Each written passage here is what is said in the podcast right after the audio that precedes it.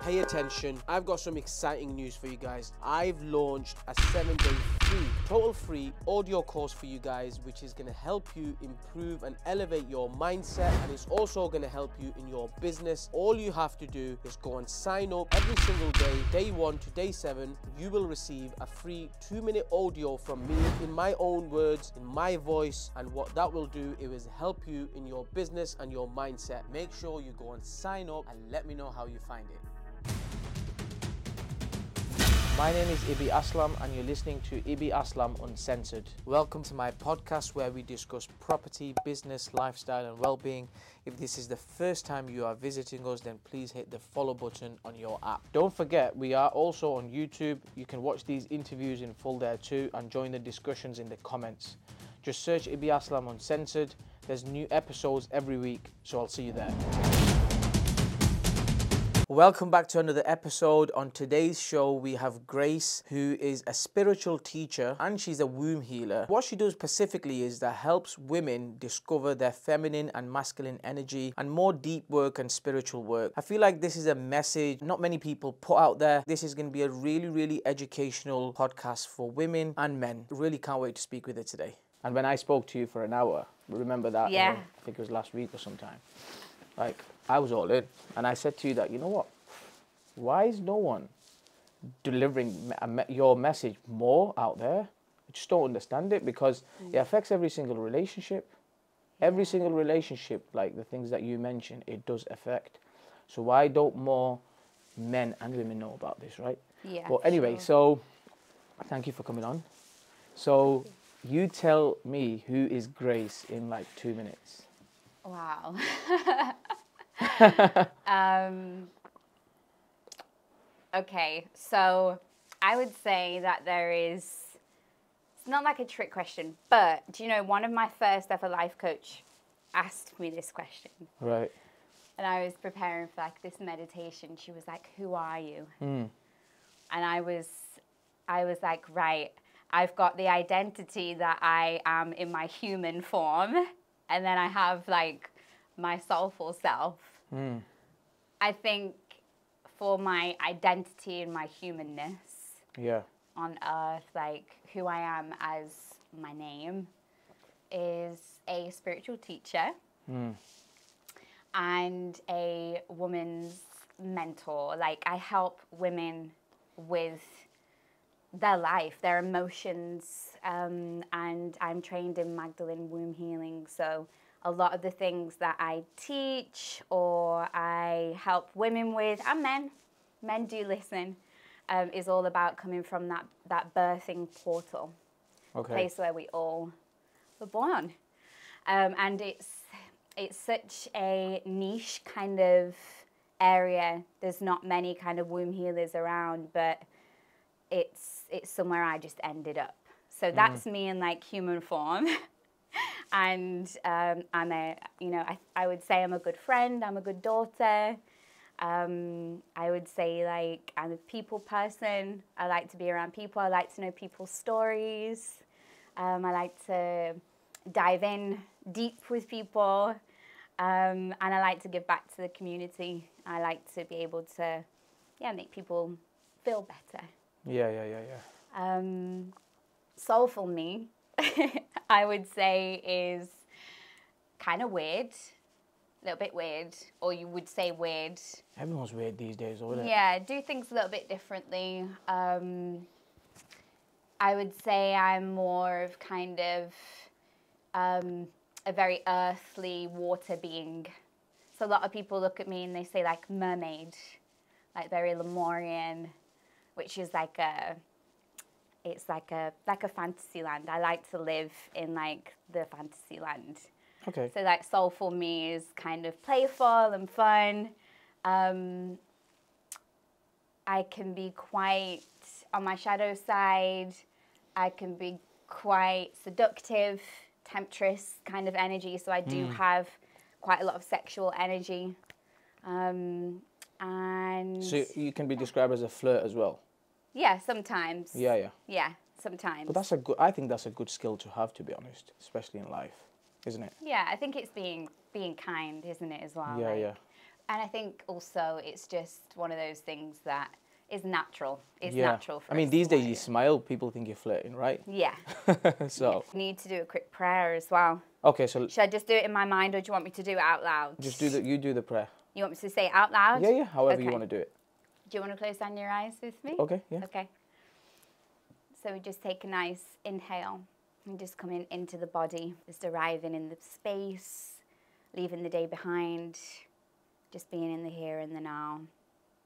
And we call upon north air, east fire, south earth, west water, all directions, all dimensions of the highest and the purest love and light of source only. To guide us, to protect us, to love us, to bring through wisdom and knowledge, love, healing, connection for our own individual high paths and the greatest good of all those around and all those who are watching to receive this divine guidance, this divine talk, this communication, this connection with compassion, ease, grace, and to ground that. Amazing. Hmm. And you can open your eyes. Yeah. Are we ready? I can only go off, obviously, I think, my experiences. Yeah, yeah, yeah. Because when I first started going deeper into my healing journey, it was a long time ago. It was like seven years. So it was still not very, wouldn't say popular, Yeah. but it, it, it just didn't have the awareness it has now. Okay. So I had to make a lot of decisions along the way just by trusting my intuition, trusting my guides, trusting uh, my my three angel guides were the first guides that came to me, and they started to teach me how to heal my body through meditation, through breath, through visualization, through different water techniques, through different cleansing techniques, and I just had to trust. I was at a point in my life where you know, people sort of didn't really accept that that was the way I wanted to live. It was a little bit weird or Strange to them. strange to them, which is absolutely fine. Um, so I moved through a lot by simply trusting my spiritual connection. Um, and I think at that point as well, it was so powerful, it was so potent, it was like I couldn't ignore it.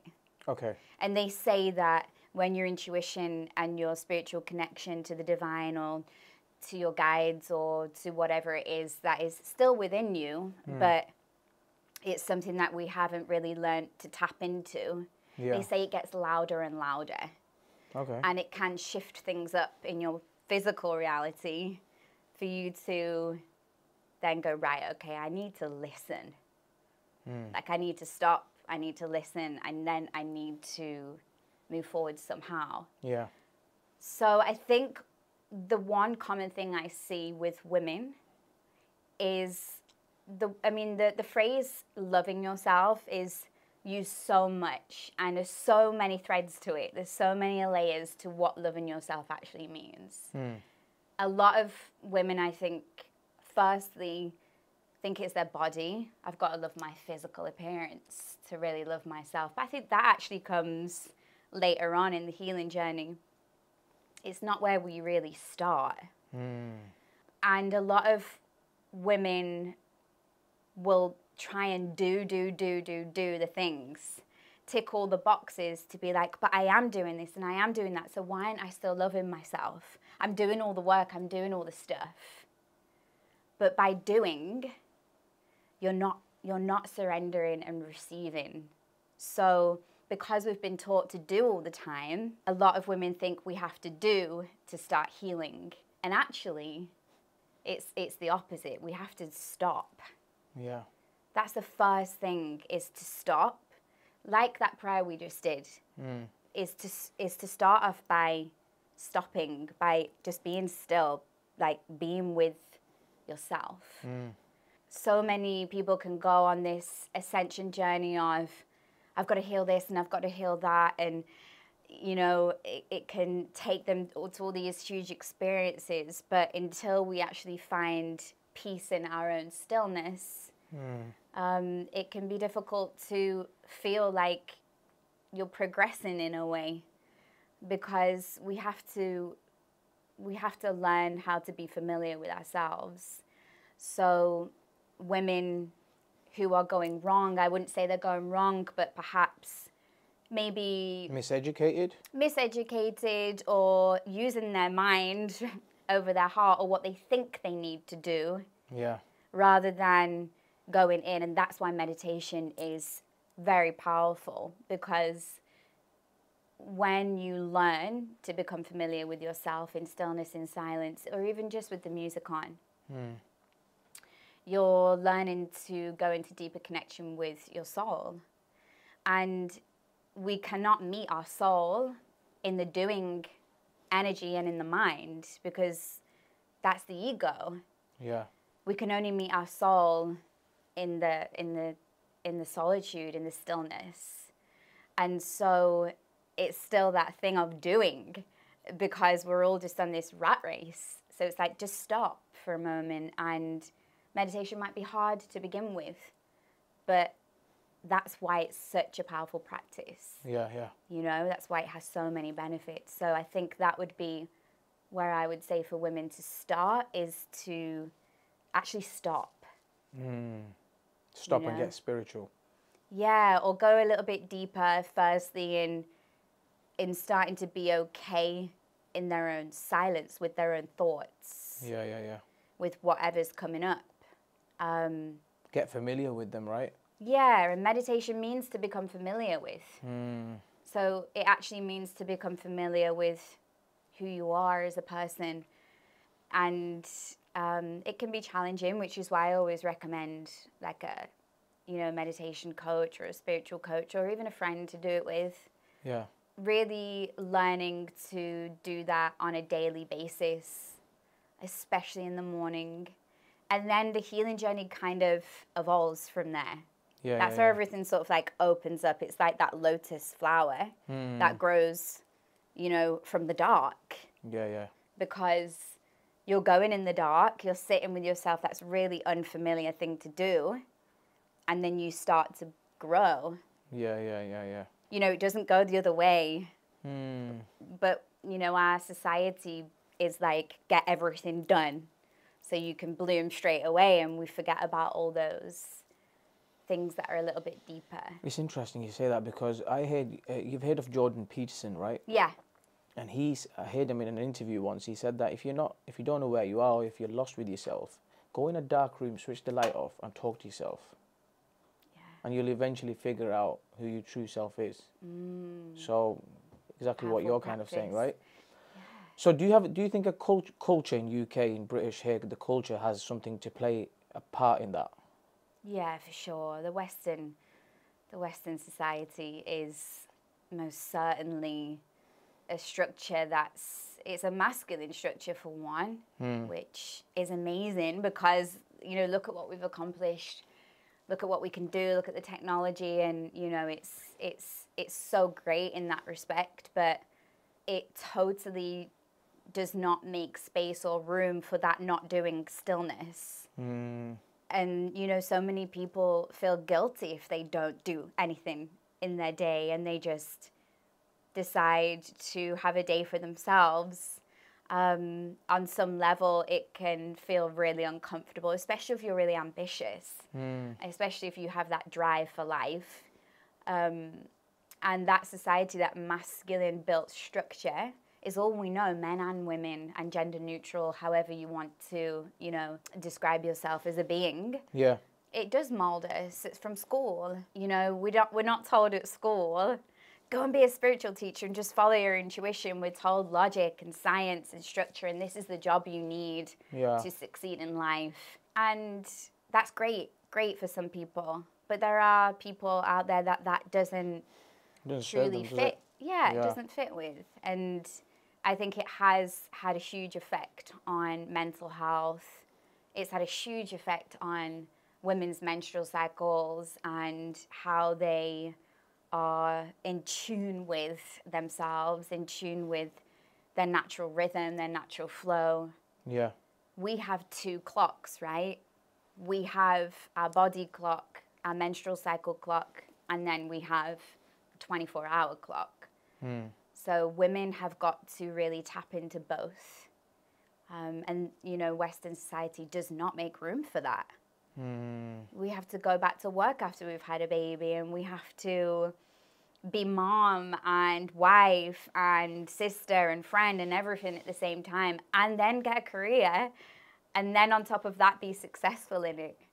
True. Sometimes I feel like we haven't really been taught or educated on the really primal, like important parts of who we are as, as women who are born with hmm. very different reproductive systems than a man. Like we have a womb. Yeah, yeah, yeah. That was my going to be my next question as I was nicely coming on to that. What is womb healing then? So womb healing can be there's many threads to it. So Yeah. it's it's feminine healing. So it's it's healing your feminine energy or it's healing some of your fears around who you are as a woman. Maybe some people think they're too much. Maybe some women think that they're not enough, which is, you know, a big one. They don't feel good enough. Um, womb healing can be learning about your menstrual cycle, learning about your fertility, um, learning about your body, the way your body moves. Yeah. It can be learning how to connect with other women. Um, and it's learning and healing what we are emotionally birthing as well as, you know, physically birthing children. The energetics of the womb space are of that we birth everything from there and we, we hold everything in the womb. We can hold pain, we can hold joy, we can hold our relationships in there. It's it's like when we are nurturing a baby, Yeah. it's the same kind of thing as if we're nurturing our relationships or our career or our creativity. Um, and that might be confusing for some people to get their head around because, again, we haven't been taught this, but this Yeah. is an ancient practice. It goes back 2,000 years. Hmm. You know, women were, were doing this years ago. Um, they were openly sharing their womb wisdom, sharing their intuition, their In the UK. um, yeah, all over the world. Okay. You know, um, until the you know until Romans came in and decided it was you were called a witch or it wasn't allowed um, because it was disturbing. It was disturbing the order, right? And mm. that had to happen. It had to happen, of course. But we're starting to wake up more and I think we're ready for it now. I think the world is coming to a point where we're ready for this new way of being. And personally, I think that we're done playing in the shallow end. I think everybody's realized it doesn't serve us as humans. We need connection, we need deep connection Yeah, yeah, yeah. and we're deeper than the womb. We all spent nine months in the dark hmm. before we made it out. We had we had no vision for nine months. We were in water. We didn't feed ourselves. We just relied on our mother. We were in total surrender, no control. All we had was our hearing, which is the first sense to come on. And then sound actually travels five times faster through water. So that's why sound healing is really amazing as well. We hear we hear when we're in the womb space. So if you think about when we were growing in the womb in that dark space, like you just said, uh, Jordan Peterson said, go in a dark room. Yeah, yeah. We were in this dark room womb for nine months, and we made it Yeah, yeah. we yeah. made it out of the dark and this mm. is one thing i say to clients all the time is you did it already you believed in yourself Yeah. from being in the womb and you made it out you're a miracle Yeah, yeah, yeah, yeah, yeah. like from that tiny little seed Yeah, yeah. and so it's important we start to remember where we really truly came from and and the importance of that divine intelligence and i think when women can learn about that and come back home to that and start learning about all their emotions and how different we are to men because we're very different. Yeah. We can learn to accept that about ourselves. And then we teach that to our children and we teach that to our partners and our family. And that's, that is the divine feminine. She is that healer. She's that, Yeah, yeah, yeah. she's that, that woman who helps. And we just need to learn how to do that from a really healthy, nourishing space. Very true. So you know, like with emotions, with women's emotions, like I feel like men need to know a lot as well there, right? Yeah. So how how can they learn this sort of stuff? Like it's because it's not really like uh, like we were saying before. Not many people talk about it. I know you do a few things. So, like, how do women even begin to think to do this? Right? I guess we just need to spread the message a lot more Yeah. and just talk about it. Yeah, 100%. That's exactly what it is. It's, I think, you know, as I was driving here today, I was like, what is my intention for today? What is, what's the purpose? Because there are so many things that come Yeah, into yeah. this. Because in modern day world, we, and as, as a normal human being, I want to be seen and heard. And Yeah. being seen and heard for me is really important in all of my relationships. Yeah. I know that deeply being seen and heard is something that makes me feel very safe. And then on the other side of that, it's really spreading the message out for women to feel safe as well, to be seen and heard in all that they are. Yeah. So again, when it comes back to our society, what we've been taught as women is that we should be like men. Mm. And men think we should be like them. Mm. And there's no one's fault. It's not a man's fault that he thinks you're like him because from school we're all taught that we're the same and we're very equal, definitely equal, but we're biologically not the same. Very different, right? So different.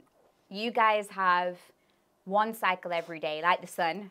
Yeah. So you rise and you set. Mm. You're more consistent. You have more energy consistently through the month. Okay. That's just generally what you do. Um, So throughout the day, guys have more energy, yeah. yeah, and you're more consistent. Throughout the month. Yeah, throughout, yeah, every day. You're just more consistent. you Yeah, yeah, are. yeah. You're more logical. You have a hunter vision. Yeah, yeah. So you're you're more logical. There's a really amazing lady called Alison Armstrong who speaks about this so well. Mm. Um, I've learnt a lot from her about men and women. Okay. and she says men have hunter vision, women have a scanner vision. Okay, interesting. So she says to the women, when your husband can't find the car keys, he's not trying to wind you up. Like he's not doing it on purpose. He he can't find them. Yeah, yeah. Like he might be like, babes, where's where's the car keys or where's this thing? And he's running over the house, and then she just goes straight to it. And women are like, how they get frustrated. mm. But what they don't know biologically is men have hunter, women have scanner, which means women can scan the room. We know where things are. Mm. Men don't, Okay. you know? And it's also the same with emotions. She says this one thing that I'll never forget. She said, You know, when you're like cooking on the stove Yeah, yeah. and you've got a pan that's like um, the pan is hasn't got any holes and it's like one of those really sturdy like wok pans. Yeah, she said that's like a man, right? and she says, and women are like the sieve with all the holes in, you know, the pasta drainer. yeah, Yeah. and she says that when you give a man a compliment Mm. and you pour it into the pan, Mm. oh, it stays. And that one compliment or that one thing that feeds him can last up to about two weeks. Wow, one compliment. One compliment, Women two need to compliments. compliment men more than. yeah. Women, did you know we've got the sieve, right? Five a day. No, literally, we need like quadruple the amount because it just sieves through. That's why. Mm. That's why women can be like, he's not complimenting me enough, and then they don't compliment a man enough. It's like these Mm. simple things that we don't know because we haven't been taught that could really help relationships True. in general. But I- do you think that's easy these days, though? I guess you just have to be a bit more intentional, right? Yeah, you just gotta learn. You just Yeah. you've got to learn about the biology as well, Mm. because as soon as women can start to understand and accept that they're multifaceted, which means they have many different personalities, which is why we're so up and down. Yeah, yeah. That's not because we're crazy or we need to get locked up and go put in, Yeah, you yeah, know, a a crazy, you know, place or whatever they used to call them, which a lot of women were. Mm. A lot of women were. And, you know, being a woman, that's what it comes with. Mm. So you've got to start to learn what being a woman is, and being a woman is having a lot of emotions at many different times, at many different phases of the, the month, which is why the menstrual cycle is a divine golden map because we have four different personalities in the four weeks Wow. because our emotions and our hormones change so much that even the week before the bleed, which is the due on phase, Yeah. every man knows about the due on phase. Yeah, the period phase, right? just the week before, Yeah. just the week before, where the man is like, I'm getting out of her way, Yeah, yeah. getting out of her way this week. I, I know so many men that, that think like that. Yeah. Yeah, she's angry, whatever. And she is, she's just all over the place this week. I need to get out the way. And the woman will be like, get out the way. Yeah. Like, she will physically be like, leave me alone. But then deep down, she doesn't want to be left alone. Yeah, yeah, She yeah. wants to be taken care of. Yeah. but we're not again taught to accept the help and care in the mm. time that we need because we've been taught it's wrong to be mm. emotional, especially on that week. Our hormones change so much, it disconnects us from our brain, literally. Wow. So we can be very irrational. We can get angry. We can get very emotional. It's the time where all of our stuff is coming up. And if a woman is ignoring that, or she doesn't know how to deal with that, or she's acting out through the emotions because she's unable to understand where they're coming from, Yeah. then of course it's going to create that tension in the relationship. Yeah, yeah, yeah. And what I say to clients who are in relationships are that this is the time where you've got to ask for what you need from your partner. Mm. And you've also got to recognize him throughout your phases of your cycle because for example when we're full of energy in our summer week for example we can be really hard on our partners in terms of we don't need them for anything we can be very cold our compassion can drop a lot so we have to recognize that in ourselves in that week and that week will be where your partner tends to perhaps be like, oh, I've, I've hurt my knee or I'm feeling unwell. And he wants the attention. He just wants love as well. Yeah, yeah. And in that week where the woman is in this like um, really beautiful, energetic stage, she's not recognizing him Yeah, yeah, yeah. because we're not wired in that part of our cycle to do that. We're not really being compassionate or recognizing the partner. But if we do and we make a conscious effort to, we fill him up because we've got the extra energy to give in that week. Yeah, yeah. We are overpouring. So if we can fill him up in that week, then the next week when it comes to the due on phase, guess who's filled up enough to look after us? The man. The man. Yeah. I think that's so powerful. Yeah. And the way you eloquently put that there as well. So what what week is that though in the month though? So you have the four phases. Yeah. So the first the first phase is your bleed phase. Mm-hmm. The womb woman. It's where you're you should be not really doing anything. This is where asking for help to look after the kids or you know if you're lucky to, to work for yourself it's like limiting your work amount Yeah. if you are going to work, it's just taking those regular breaks, making sure you get to bed an hour earlier, things like that. Then you've got your second phase, which is your spring week, Hmm. and that is where you're just rebirthing again. So this can be quite confusing for a woman at this stage because everything's quite heightened. She's very delicate. But in this phase, it's really nice because she's quite sensitive and quite delicate and cute and flirty and she can work with her partner in that week to sort of yeah have that nice like like spring feeling you know that Yeah. nice like now like we're coming into spring and we're like oh it feels so good Yeah. then you've got your summer week which is the week where it's also traditionally the full moon Okay. so she's in her fullness she's in her brightness she can she's like a superwoman Right. She's got the kids done. She's got the washing done. Everything's getting done. Nothing's really fazing her. Nothing's annoying her. So that's the week men need to ask if they need to go on a men's holiday, right? No, no, this is the week where men are going to feel a little bit neglected. okay. Okay. And she probably won't recognize him very much because hmm. she's embracing this full energy that she's got because we only have it about 12 days of the month. We drop to nearly 40%. Then it's the week after where sh- she's got to learn to ask for help and a hug or just, I'm feeling really emotional. You don't have to do anything but just hold me. Yeah. Yeah. Yeah. yeah. Like, I just want a hug or something simple, right? so simple like please can you just massage my back or Yeah. Yeah. Order a Yeah. delivery. or order some food for me or just like yeah just please run me a bath when i get home from work Yeah. Little. I think it's the little things, right? yeah like Yeah. and men men need to be needed Yeah. Yeah. Yeah. I've had to learn this this has not come natural to me i didn't ever feel like i ever needed a man Mm. But since the journey and then now my menstrual cycle, I know exactly who I am on each phase of my cycle. I accept myself. I'm not like, oh, but as a woman, we've got to do this and we have this to do and this to think about. Yeah. Yeah. We've got to embrace what we've been given. Otherwise, we're just wasting our life away, aren't we? Definitely.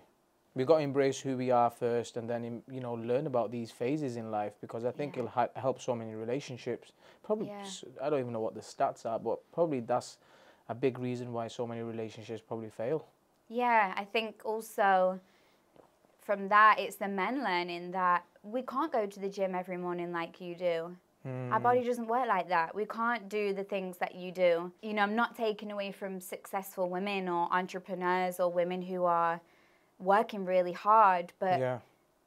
with our lack of energy through our menstrual phase, men are more consistent, you know, mm. and we're still learning as a female species, I think, to know how to hold success or money and things like that in certain ways. It's very new for us. Yeah, yeah, yeah, yeah. Very, yeah. very new to even receive hmm. money, you know, and Really? si- in any type of success. As if you're going back even my nan's age, like 90 years ago, 100 years ago, Yeah.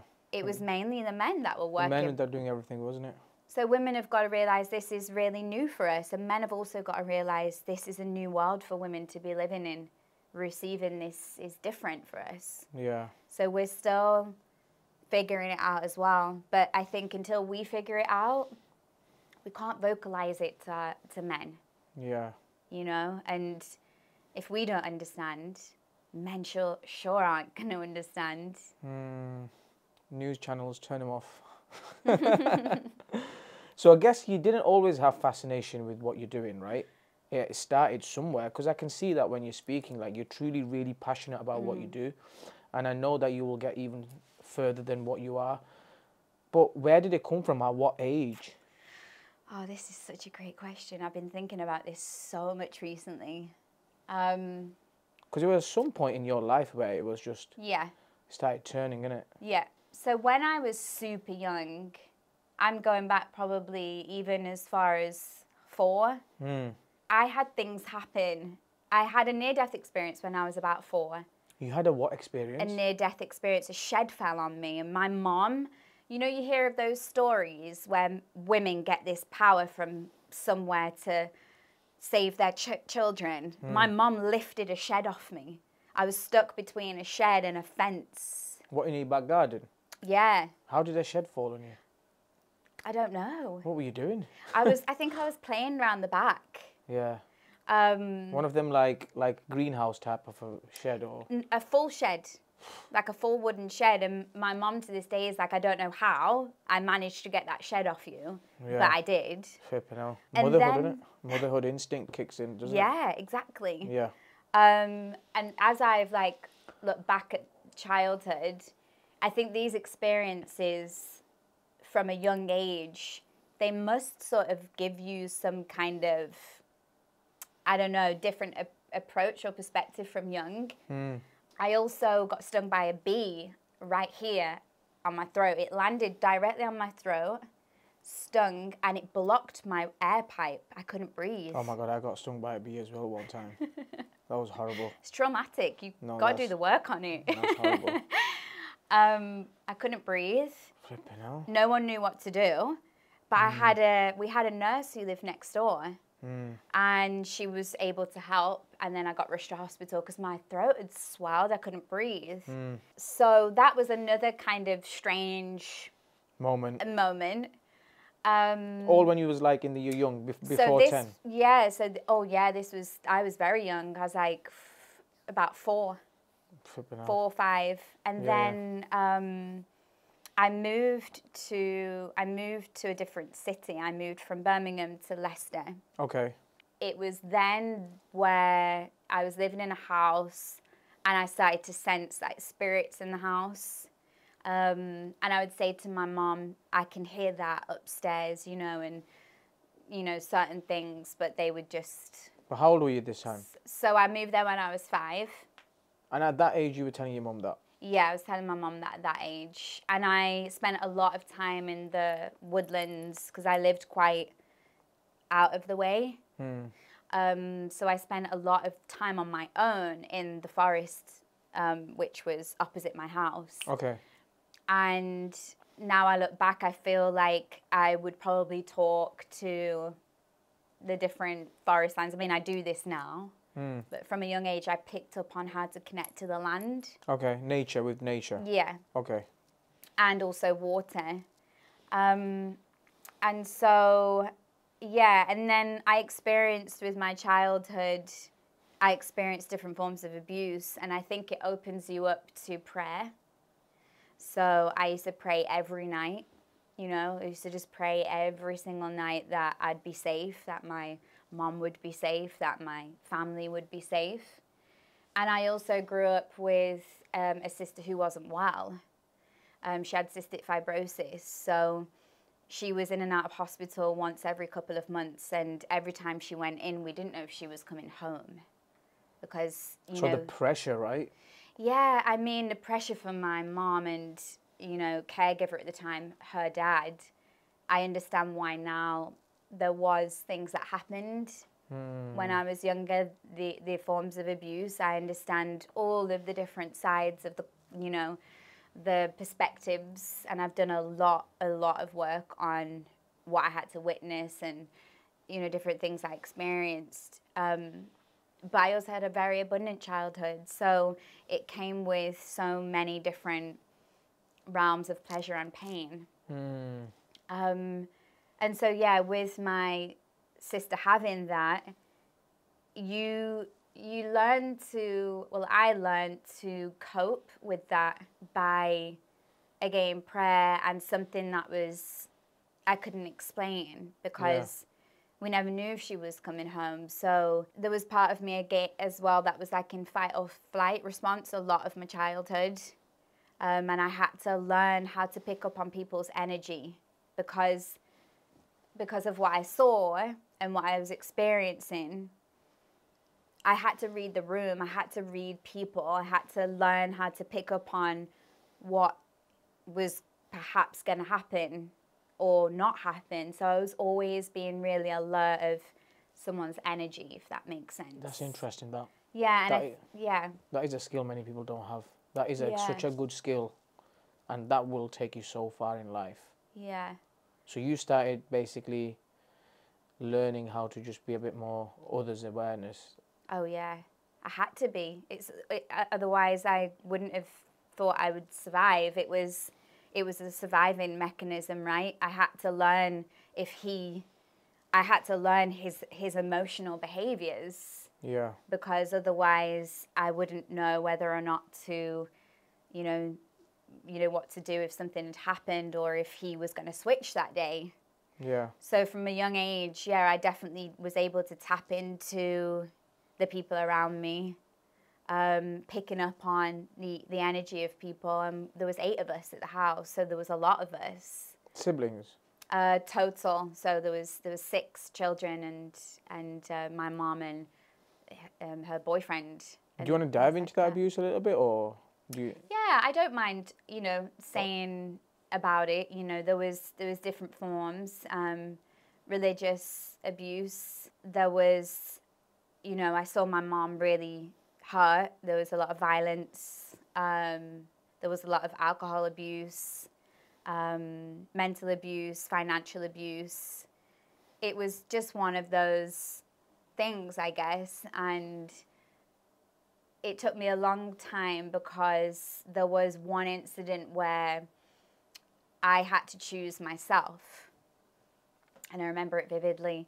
And I, I remember I had, it was only me and my brother in at the time, but I put my brother in the room, said, you know, push the bed to the door mm. because, you know, this is how you're, you're going to be safe. I've got to go and sort this out. I've got to go and see if, like, mom's okay. So I had to, like, build that strength up to go. And when I saw it, it was the worst I'd ever seen her. And then I saw him and this energy thing I saw in his in his eyes. And in that moment, I had to make a decision whether or not to fight or leave the house and try and get help. Mm. And I left my mom and brother. I genuinely thought it was done. Um, I genuinely thought that I was perhaps leaving, leaving my mom and brother, and something so bad was going to happen that I wouldn't see them again. Um, I tried to get help, and uh, there was four passers-by that wouldn't help. It's really strange because in those situations, people are like, why don't you just call the police? And it's really difficult to because you don't know if it's going to make it worse. There's some kind of there's some kind of block there with mm. people. Um, but I rang my friend instead, and her parents rang the police. And my mom and brother were, you know, alive, so that's that's good. Um, but that was a really that was a really difficult moment because I carried a lot of guilt for a very long time that I chose myself, um, and I had to do a lot of therapy and a lot of healing work around around that, and also not trusting people because I'd asked for help of these people and they didn't give me help. Yeah, yeah, yeah. So again, developing coping mechanisms mm. from that moment on I don't need anyone's help. I've got to do this myself. Yeah. No one's going to help me. You know, so you kind of, when you dive into your childhood and you do your childhood trauma healing, yeah. you start to realize as an as a young adult and as an adult where your those parts of your personality have, have, have been a huge part of your life and the decisions you make. Yeah. Um, and I know for me it was, you know, hugely down to that you know, other than those traumatic experiences, I had a great childhood. I had access to the forest. I had a lovely home. Um, I went abroad. Um, I always had clothes, you know. Um, I had a bit of abuse around food. Um, I was, at one point, we were only allowed to eat at certain times. There was a lock on the kitchen door. So a lot of my food habits have come from um, that situation, which I've had to do a lot of work on. Mm. Um, food is very linked to money. How we were fed as a child can be very linked to our finances. Um, how much we consume, how much we hold, how much we give away, if we like to share our food, if we like, you know, there's loads to it. So, you know, it's been very colourful, but I wouldn't have it any other way. And I love you know, my mom, I think she's the most amazing, strong woman I've I could ever have asked for a mom like anyone mm. any better than her. Um, my dad is amazing as well. And you know, my my caregiver, he he's still a great guy. Like I still love him. I'll always love him, you know? It's there was a lot of different pressures going on and finding forgiveness took a long time. Mm. But even just me finding forgiveness, it sort of set everyone free. Yeah, yeah, yeah, yeah. yeah. Um, and it most certainly set me free. Um, Yeah, yeah. And so that's, yeah, that's kind of how that all played out. So I guess my intuition and my abilities to empathize with people, to have compassion, non judgment, is very much linked to my childhood as well. Hmm. So, what's your relationship? I know you said your relationship is like healed now with, Yeah. But did that take a long time? Did you have to like literally sit down and speak with him and and your mom and go through these conversations, difficult ones? Yeah. Yeah. A lot of crying, a lot of everything. Yeah. How many years did that take? Um, about six. Wow. And okay. it still goes on. Like, I still have to have uncomfortable conversations with my mom all the time. Hmm. I still have to have uncomfortable conversations with my siblings. And, you know, as you know, on the on the um, phone call we had, my uh, my sister passed away four years ago. So, and she didn't pass away of what she was sick with. She got a brain tumor. Um, So that was even more confusing because we all thought she would pass away from the CF, but it was um, the brain tumor that took her life. Um, I see her in my life as like an angel because I think when she passed away, Younger sister. she was older. Okay. Yeah. When she passed away, she the the grief it took us all it took us all back to the childhood experiences, I think, because we were, we all then had to see each other at the funeral and we all had to come back together and we'd all separated for so long. Um, what I did was I ran away. It was I just wanted out. Like I want to go to uni. I don't I don't ever want anything to do with anyone. So Hmm. you know, coming back to healing that again was quite difficult because when my sister passed, there was part of me that felt guilty for wanting to get away so fast. Um, but we we were good. We were really good, and I'm still good with my stepsisters now, my half brother, and um, yeah, it's been like a miracle. But I think I had to do that work. I had to be the one who was like, this has got to be addressed, and Yeah. we've got to do something because I, I want my relationship with my mom. Hmm. I'd, you know, it's all they ever really dreamt of, and now we have it. Yeah. Um, and yeah, it's taken work from both both sides. Yeah. Um, but yeah, it, she's amazing. Yeah. Yeah. Well, that's at least you know where you are today. You've come a lot more so far, right? Mm. Interesting. So, do you uh, have you have you read any books? Do you Yeah. read books? Yes. Do you read them regularly now as well, or Yes. Tell me some of the books that you've read. Oh. Um, and what's your like program with books? Do you actually is it like I'm gonna read one in a year, or is it like no, I'm definitely gonna read two or three this year? How how oh, do you do okay. Um, no, I don't. I don't set a goal. it? Okay, Um, I read every night before I sleep. just like one or two pages. So yeah, like a chapter. It depends how tired I am, but I always make sure that's in my routine. Like before I sleep, I read my book. Like no Yeah. phones, my book. At the moment, I'm reading again. I'm reading um, The Power of Now, which is a really great book. It's about the mind and the ego and come, coming into the present moment. Um, I've read it. This is the second time I've read it. Really? It's really good. Um, gosh, there's so many books. What's I've the first book you ever read? Oh, Oh, Raise Your Vibration from Kyle Gray. okay. Like when I was when I was really depressed, I didn't want to be here. So I was 20 about 27 when I read that. Um, I was at that really low point in my life where I was like I don't want to be here. I don't want to live like there was I didn't know who I was. I'd lost everything. Um, I read that book and it definitely changed everything for me. It's a really powerful, simple book. He he works with the angel guide, so I'm really not surprised I was kind of drawn to that. And I think it was actually my mom that bought that for me. Really? Yeah. I It's so important to read books, isn't it? yeah, yeah. it's a great book. Yeah. Very easy, gets you into like a nice spiritual flow, nothing too deep, but just nice natural spiritual flow. Yeah. And then from there, I just yeah went into the the kind of deeper stuff. I'm reading um, I'm reading one now as well as the the Power of Now, um, and it's the uh, it's a Mary Magdalene book. Um, it's based on her gospel, but it's translated, and it's so powerful. It's amazing. I write as I go along, so I can like translate it in my own way and understand it and Yeah. feel into it. Yeah, You should write a book.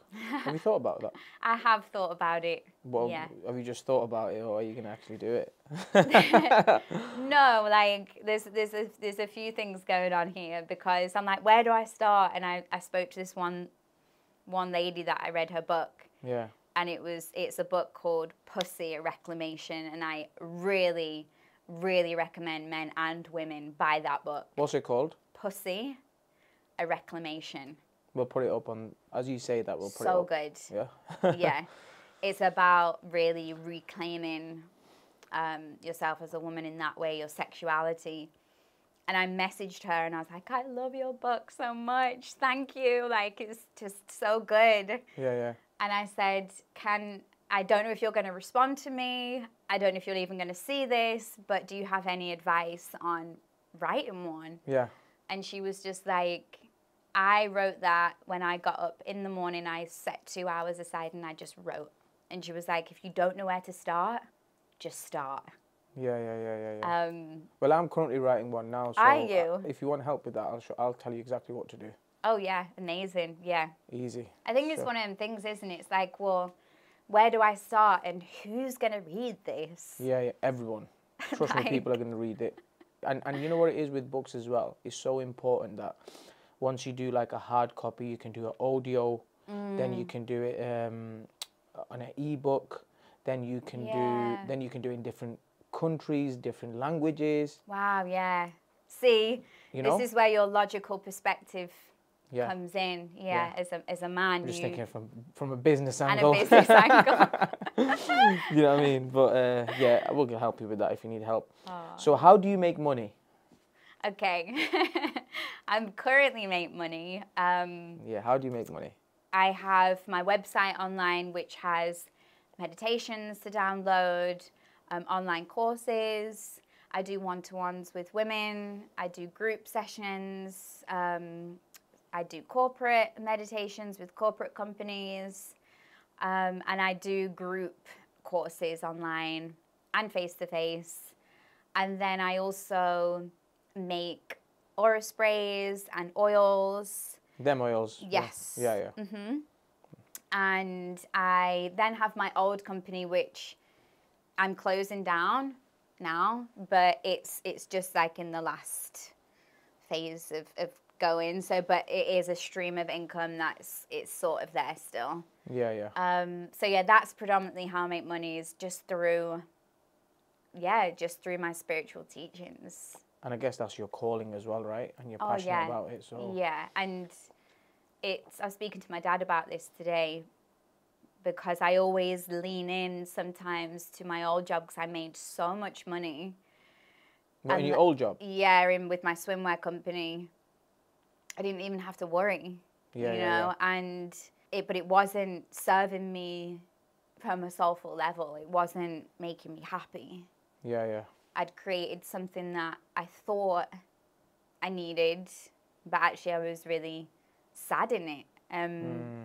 And I couldn't ignore that, and I still can't ignore that. If something feels to me like it's leading me to burnout or it's leading me to make decisions purely based on money, then I reevaluate my purpose for it.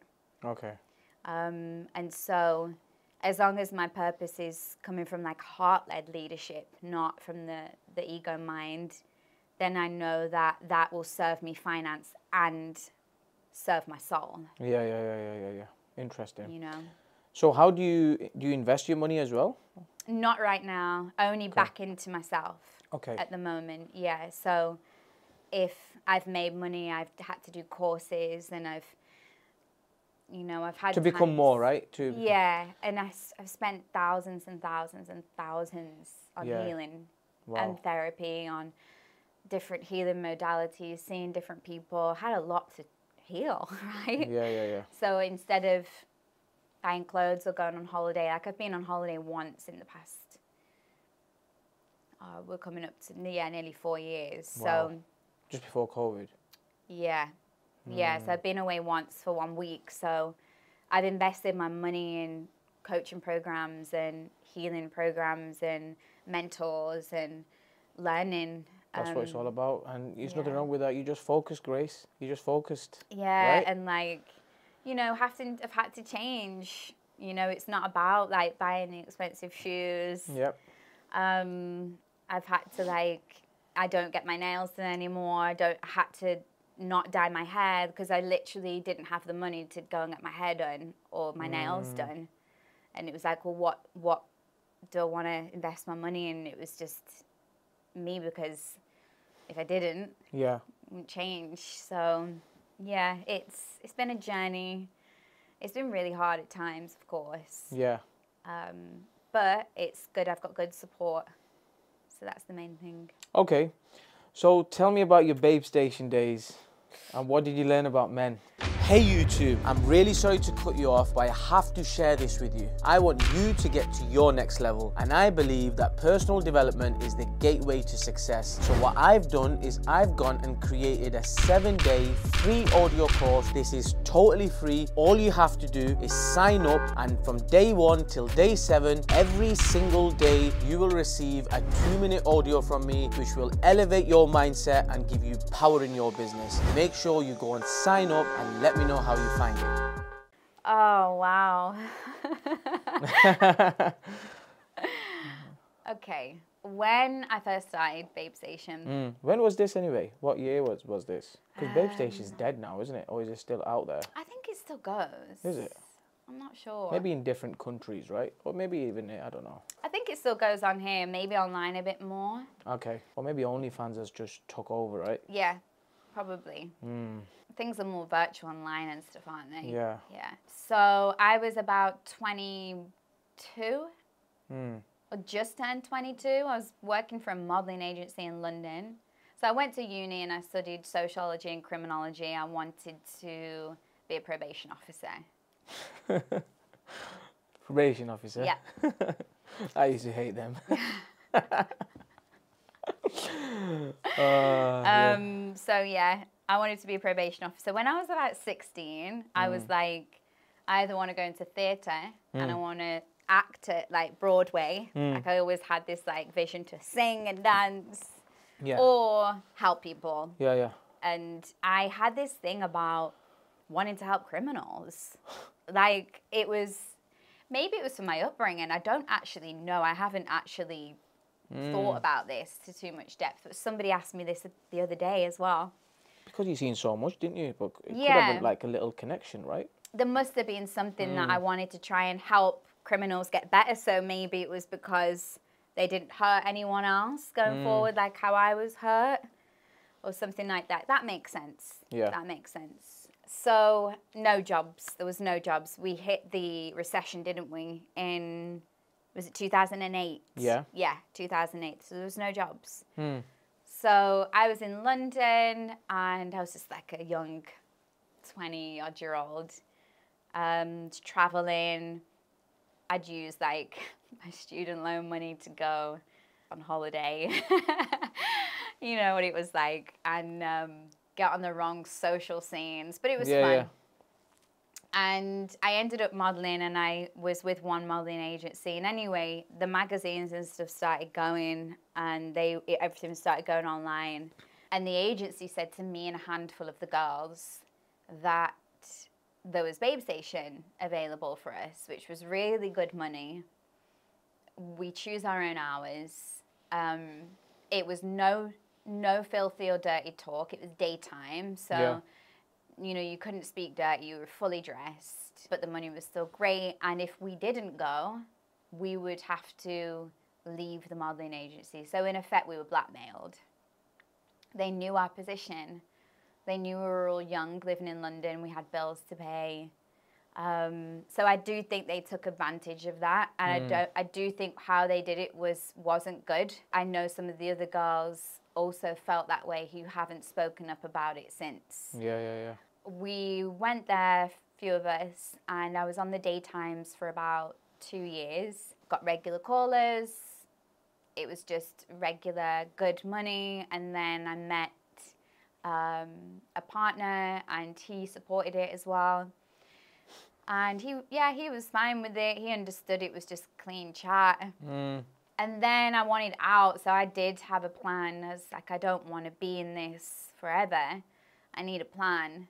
Mm. My plan was to start the swimwear company up, saved my money. I was really careful when I worked there. I didn't drink or like take drugs or any of that. I kind of had that plan, and that was what I was sticking to.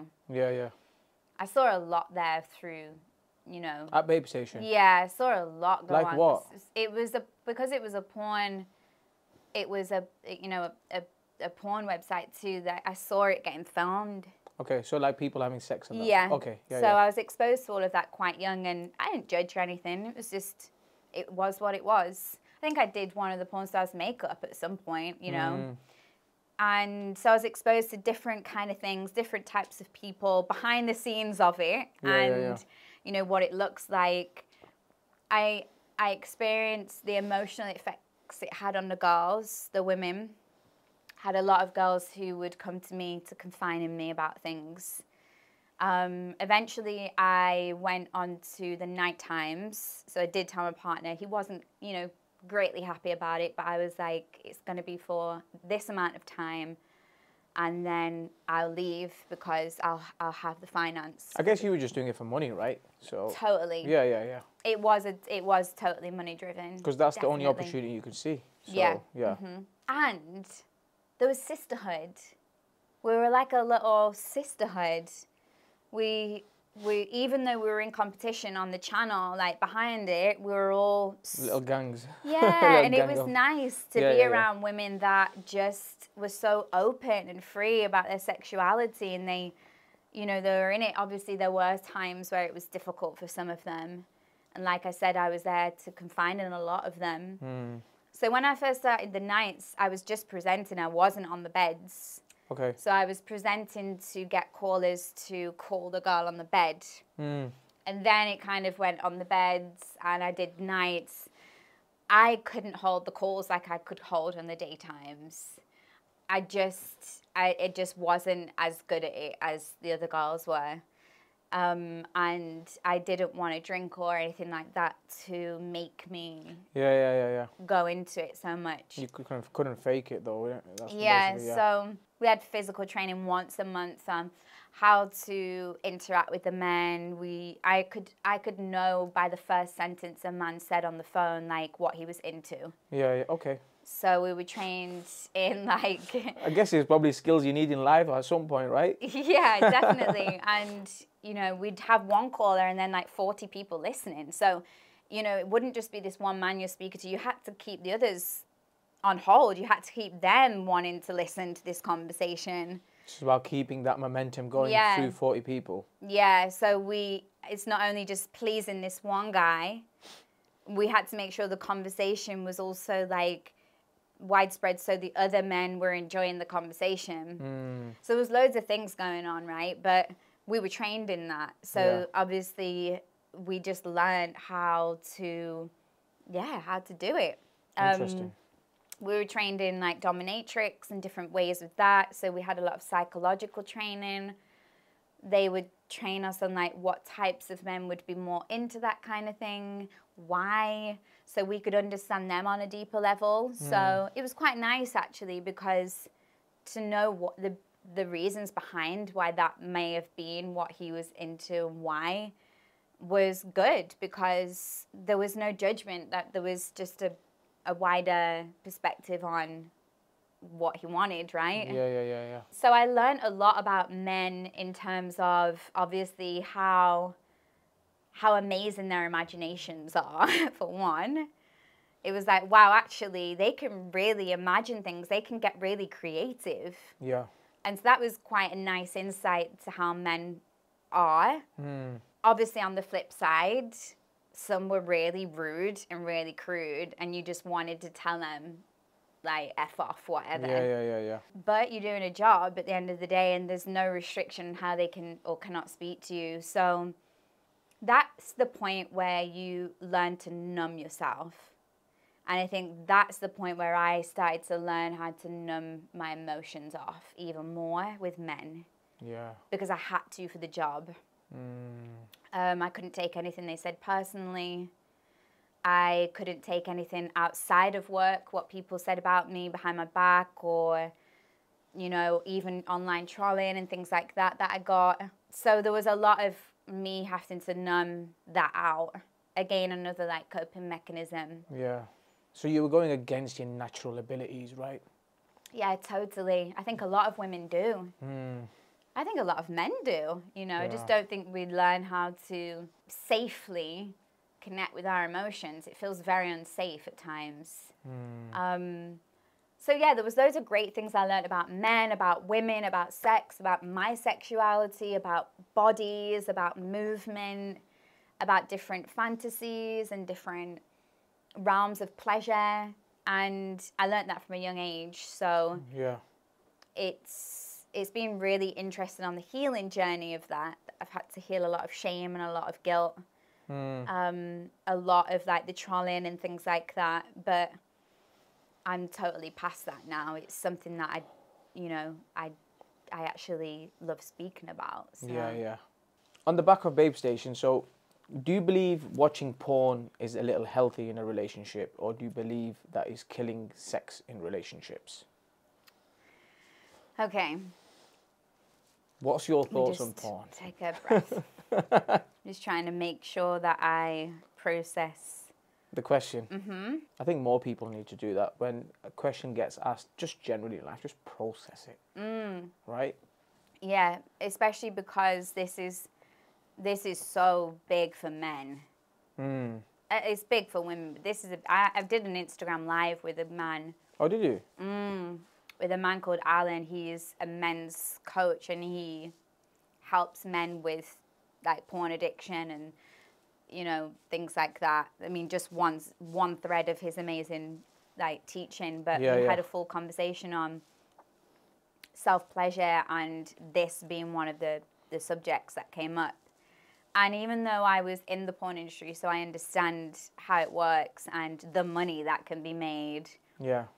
I also understand how deeply damaging it is. Yeah, yeah, yeah. And I'm so talking from a general point of view. Yeah, on so many levels because when I was so when I was doing like my my sex healing, so I went on a sexual healing journey. Mm. I was celibate for three and a half years, mm. and I had to really start to relearn and repattern and kind of readjust my belief system to sex, self pleasure, porn, whatever it was. At one point, I was there was nothing going on for me. Like I was actually scared at one point because I was like, I don't want this to open up some something like Pandora's box where I'm gonna have to like go into this deeper. But I did eventually have to do that. I had to face it, and things did come up from childhood and from my early twenties of sexual experiences I'd had, and you know, certain things that had, you know had, had, had happened to me. Mm. When it comes to, I'm gonna say for women, people who identify as a woman, the one really powerful technique I did was I watched it from a conscious point of view on my own and I looked at what I was choosing to watch. Mm. And I placed myself as the woman and I asked myself, how does she feel right now?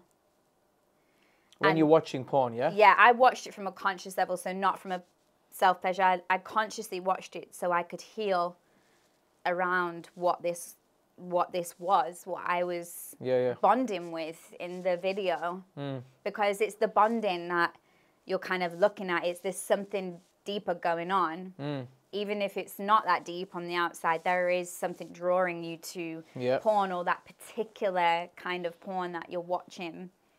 and there's no right or wrong and no judgment, by the way. So I, I asked myself, what does she feel like right now with no right or wrong? And I just wrote down what I thought this woman was feeling like. And there was so much that came up. There was like that she's being used, that she's not enjoying it, that she's just going to be left afterwards, that the men don't care for her, that they're just like treating her bad, um, that she's performing for them. It's not actually what she wants to do. Um, she's not herself. I felt really sad for her, but that was me. So when you ask something like that, you're asking really, what would you feel like if that was you? And so when I saw it from that perspective, I actually thought, well, was I watching it because I was getting some kind of attachment to how she felt because that's how I was feeling, if that makes sense? Mm. And was it truly satisfying me watching it, like on a on a really good, satisfying level, or was I feeling depleted after I'd watched it with a partner or on my own? Was that truly fulfi- fulfilling my sexual needs and like really making my cup full? Like, how long does the orgasm go on for? Yeah. Like, when does it stop? How long can you ca- carry on for? You know, is there any point that you want to stop because you don't want to do it anymore? There's so many things we can dive into, but as a woman, we also look at the woman's body. We also look at, um, you know, her figure, her performance. Can I do that? Is that what men really want? And so I think women watching it can get a false perception of what they truly like, what you what you truly like as a woman, because are you performing in the bedroom because of what you've been celebrated on or because of what your partner likes to watch on porn? Mm. Or are you both leaning into what you truly both want and need? And I think porn can be really fast. It's like fast food and it can be damaging on so many levels. I don't watch it and I wouldn't recommend anyone on a healing journey to watch it. I would recommend taking it out totally and starting to, again to come back to self. It's a whole pattern you've got to relearn again.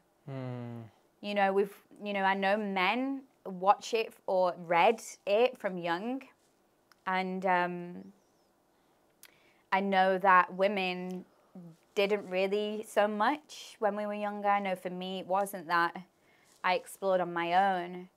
Um, and so I think men as well, they it's it's kind of implanted in them from very young. So I don't blame men for having also this idea of what sex should be and getting bored with women Yeah. and moving on to the next one because that's how fast porn is. You can just go, okay, I'll move on to the next one because that one isn't satisfying me. True. Yeah. I, I think we're both in agreement with that. I think porn is just bad. Stay away from it. Yeah. It's not real, is it? So it's just it's a fake version of you know whatever it is. So And it's it can it can be an addiction. yeah. I, I, so well put. Like fast food, right? Yeah. yeah. It's so true. So, this is a really interesting question. So, how many different types of orgasms are there? I think this question is for women Yeah. and men probably, but mainly women. Um so I'm still very much on like the journey of pleasure. Yeah. um, and the realms of pleasure that a woman can reach. And it's it's also very much linked to how she believes she is able to hold. Like the way I see it is is what capacity can a woman hold things in, in pleasure. So I don't know how many types of orgasms there is in specific, Yeah. but I do know that we have clitoral stimulation. We have like we can we can orgasm through the cervix, and there's something called an A spot, and I think there's something called like an E spot. What is an A spot? What is it? We all know what a G spot is, right? Everyone knows that. Yeah, so I don't I don't actually know that Okay. the full answer to this question, but I know there is different parts of like there's different parts of us that you can explore to get different types of orgasms. Yeah. The one thing I've learned in this is it's all about how you can relax and how you can trust and surrender into the moment. Um, women find it hard to orgasm and feel fulfilled because on some level they are not truly trusting um, gosh it's there's so many layers to it because it usually comes down to a lot about your how you feel about yourself internally yeah. and, and and outside and your experiences that you've had in the past um, and also the expectations of yourself. So again, it's not like having an outcome of I have to reach this really big orgasm and then mm. he's going to be happy or I'm going to be happy. Yeah, yeah. It's yeah. actually about ex- going on the journey. Again, it's going on the journey, finding out, right? It's the journey. That's the most important part. It doesn't have to end in a certain way. Mm. But for me, it's about also exploring going slow, like going really slow. Like a gamer in this fast paced world, it's like quick fixes, next one onto the next thing, onto the next thing. How about just slow down? Slow down. Yeah, just connect the energy, right, or something. Yeah, like slow down and communicate.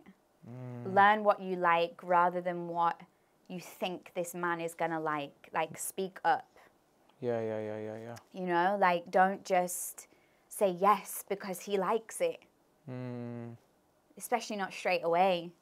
That's where you start resenting him. That's where you start feeling unfulfilled and feeling used because yeah. women aren't speaking up and they don't truly know what they want. Because, again, like I said before, we've actually learnt what we want by either watching porn and mainly based on what we think a man wants yeah. not truly what we want.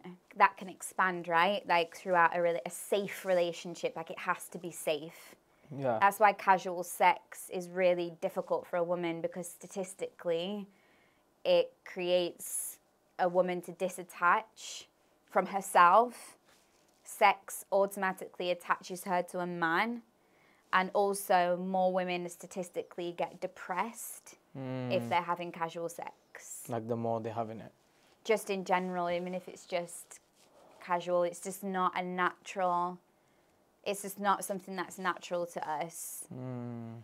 You know, you can cut your emotions off, but again, you're cutting yourself off from your divine feminine flow. Which know, means then you're gonna have to go around the the route of working on yourself to heal that, then, right? Mhm. We've all been there, right? Like yeah. I've definitely been there. Yeah. So, what sort of men do you date? Because I can imagine you being very, because especially like speaking with you now, like you're very expressive. Mm-hmm. You don't hold back. You've worked on yourself for like years. You said you've done yeah. six years of work on yourself, and you've not done all that work to just. If you're feeling something, you're gonna express it. Yeah. I can see that, right? But isn't that like a little bit intimidating for men? A little bit. Like, what sort of men do you go for now? Like, where are they? What level? Really good question. I think I'm still trying to figure that out. Yeah. Um, I've changed so much, like everything about who I was. Obviously, the core parts of me are the same. Yeah. But the way that I communicate and the way that I express, and like you said, like my boundaries and things like that, I'm not afraid to have uncomfortable conversations. No. I'm not afraid to say what I need or if I need something. I'm not afraid to say if I'm feeling insecure at some point. Yeah, I can imagine. yeah. Um, I just think if the guy knows, mm. then he's either going to help me or he's not. He's either going to stand up to it and play play that role for me in that moment. Not saying all the time, but in that moment, um, or he's not going to be able to hold that. And um, I think it's also about sit, slow dating for me. It's like slow dating is so important because. What's slow dating?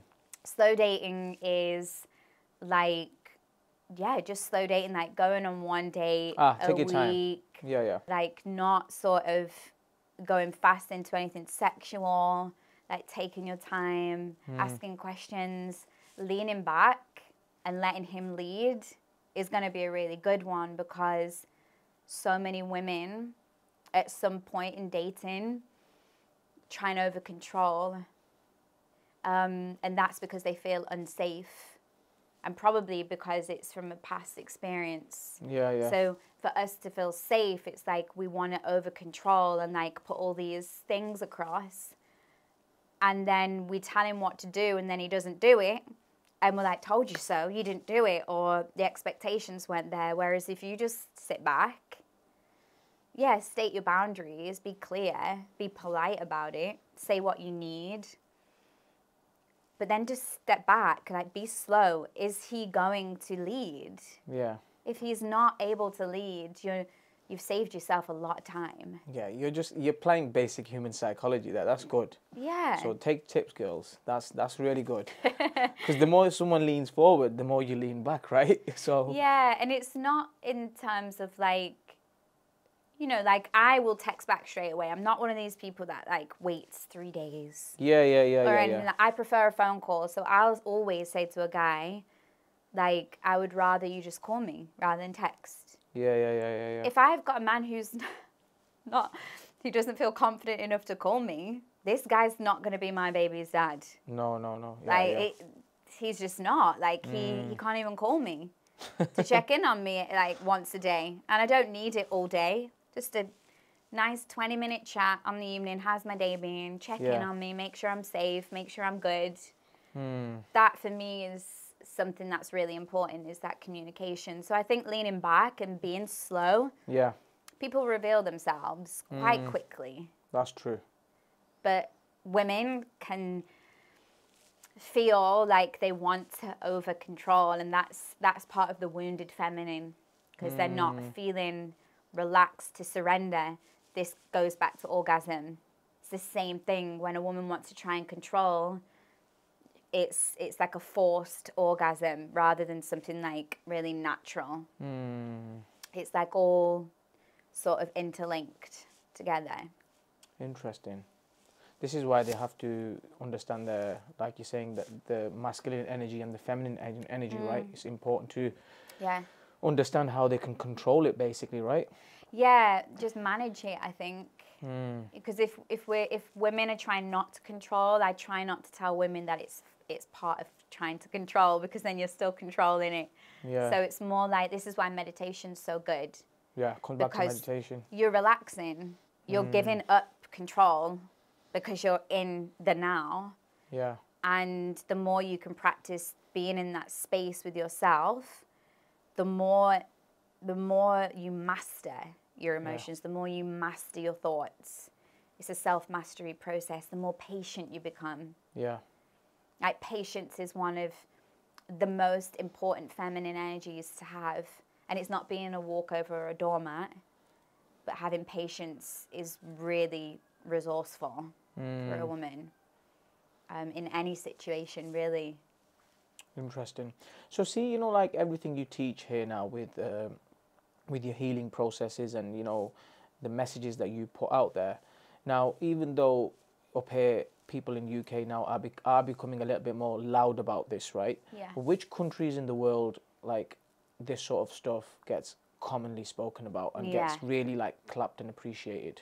Yeah, I think I think it depends because I have women from America as well who Yeah. who join a lot of my stuff, and I think they're very much more open in all genders to having emotional conversation. I think the UK were quite reserved as a country in that way, and so I think America do seem to be a bit louder Okay. about it. Um, I thought you were gonna say Bali.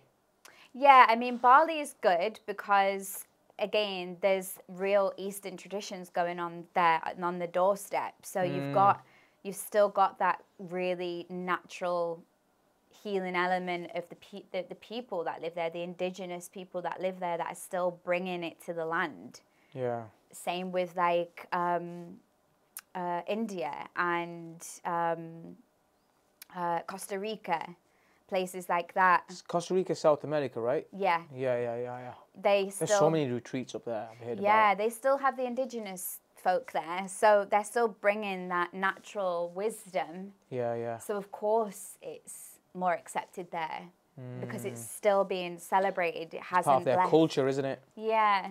Yeah. Whereas there isn't much of that here at all. Mm, Um, no, if if any, really. Yeah. You know. But this is where we need to get your message out a little bit more, right? you know, I have a red tent, which is a red tent session, which is online. I mean, one day hopefully it will be in person, but this is a really um, ancient sort of practice, and a lot of cultures use this kind of practice to bring women together and to really celebrate each other and have a safe space. It helps heal the woman wound, Yeah. helps um, us express safely. Um, it's a space for us to offload our burdens, um, to just be heard, to share our wisdom, to share our menstrual cycle wisdom, our emotions, our healing abilities, our psychic abilities. Um, and when I was thinking about doing it, because I hold it for free for women, I was like, I don't want to charge. you hold it for free? Yeah, I don't want to charge women for this because it wasn't, it's not something that is for that. Okay. This is bringing, you know, like you just said, this is bringing those ancient traditions back Mm, and having a safe space in the UK for that to be held. Um, and, you know, red tents are so sacred. I think it was important for me to have it accessible for children and women to come and learn and also share. yeah. And so that for me is really special because I feel like that's part of my footprint to bring those ancient teachings back and have it as a space that you don't even have to worry if you've got the money to join. Mm-hmm, like it's mm-hmm. it's here, Yeah, yeah, yeah, yeah. you know, like it's it's that less pressure. Yeah. And so yeah, that's that's nice and I, I love I love holding that space like once every six weeks. Interesting. So every six weeks you do that, right? Around every six weeks, yeah. Okay. So I guess my final question is Grace, do you have any regrets? I hear this so much. Do you have regrets? And I have a really different spin on the word regret. Yeah. So, yeah, loads. Loads of regrets. Because if I turn around to you and say, I don't regret anything because it made me who I am today. Which many, everyone says, how right? many times have you heard that? Yeah, right? Which makes no it. sense. No, it doesn't. Because if you didn't regret it, Yeah. you wouldn't learn from it. Yeah. But people have this like thing that they can't admit that they regret it. Mm. Like just admit that you regret doing it Mm-hmm.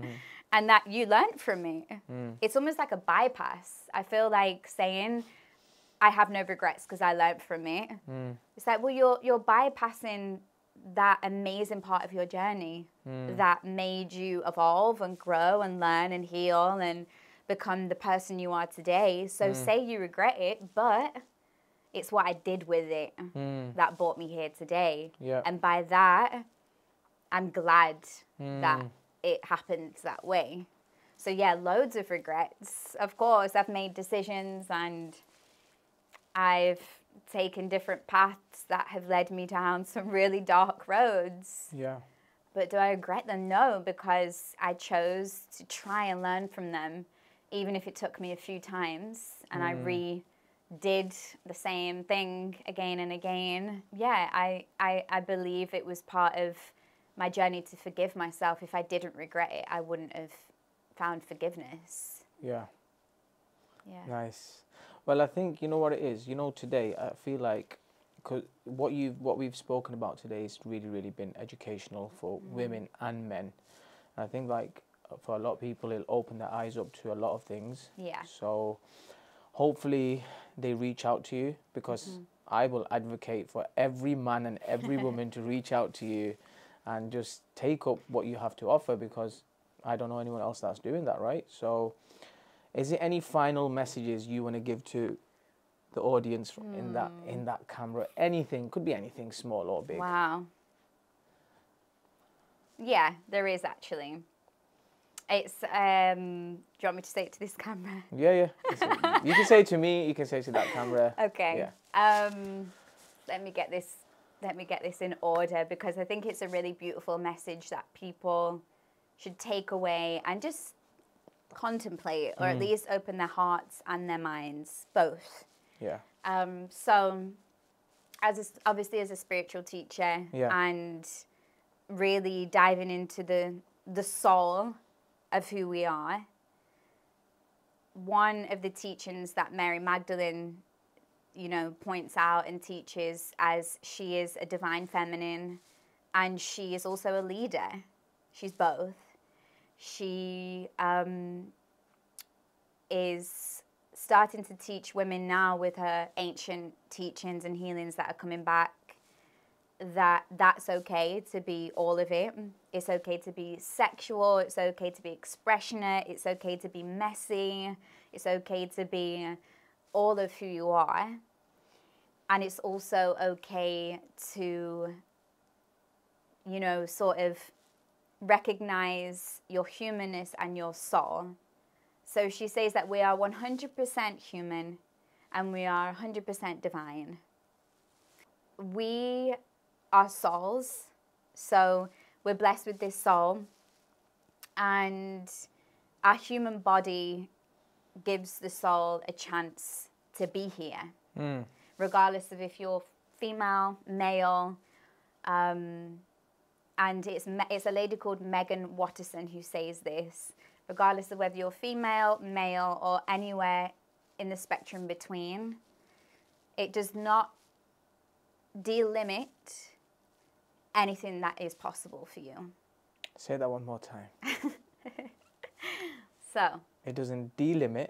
It does not delimit anything that is possible for you. I love it. but recognize the soul as well as the human form because when they meet that's when your true power is expanded if that makes sense hmm.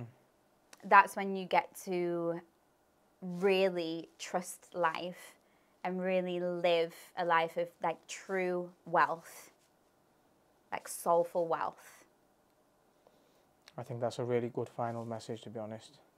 And it was really, really deep as well, right? yeah there's loads And there was loads of things going on in there. loads But because he said it so slowly, I think it will digest perfectly. Yeah. So yeah, feel the soul, guys. Yeah, Yeah, we've got to go a bit deeper, haven't we? yeah, definitely. Well, thank you. Oh, thanks for having me. That was great. That's a wrap. Thank you for listening. I hope you found this episode insightful. And if you did, make sure you subscribe so you won't miss the next one. Don't forget, we are also on YouTube. You can watch these interviews in full there too and join the discussions in the comments. Just search Ibby Aslam Uncensored.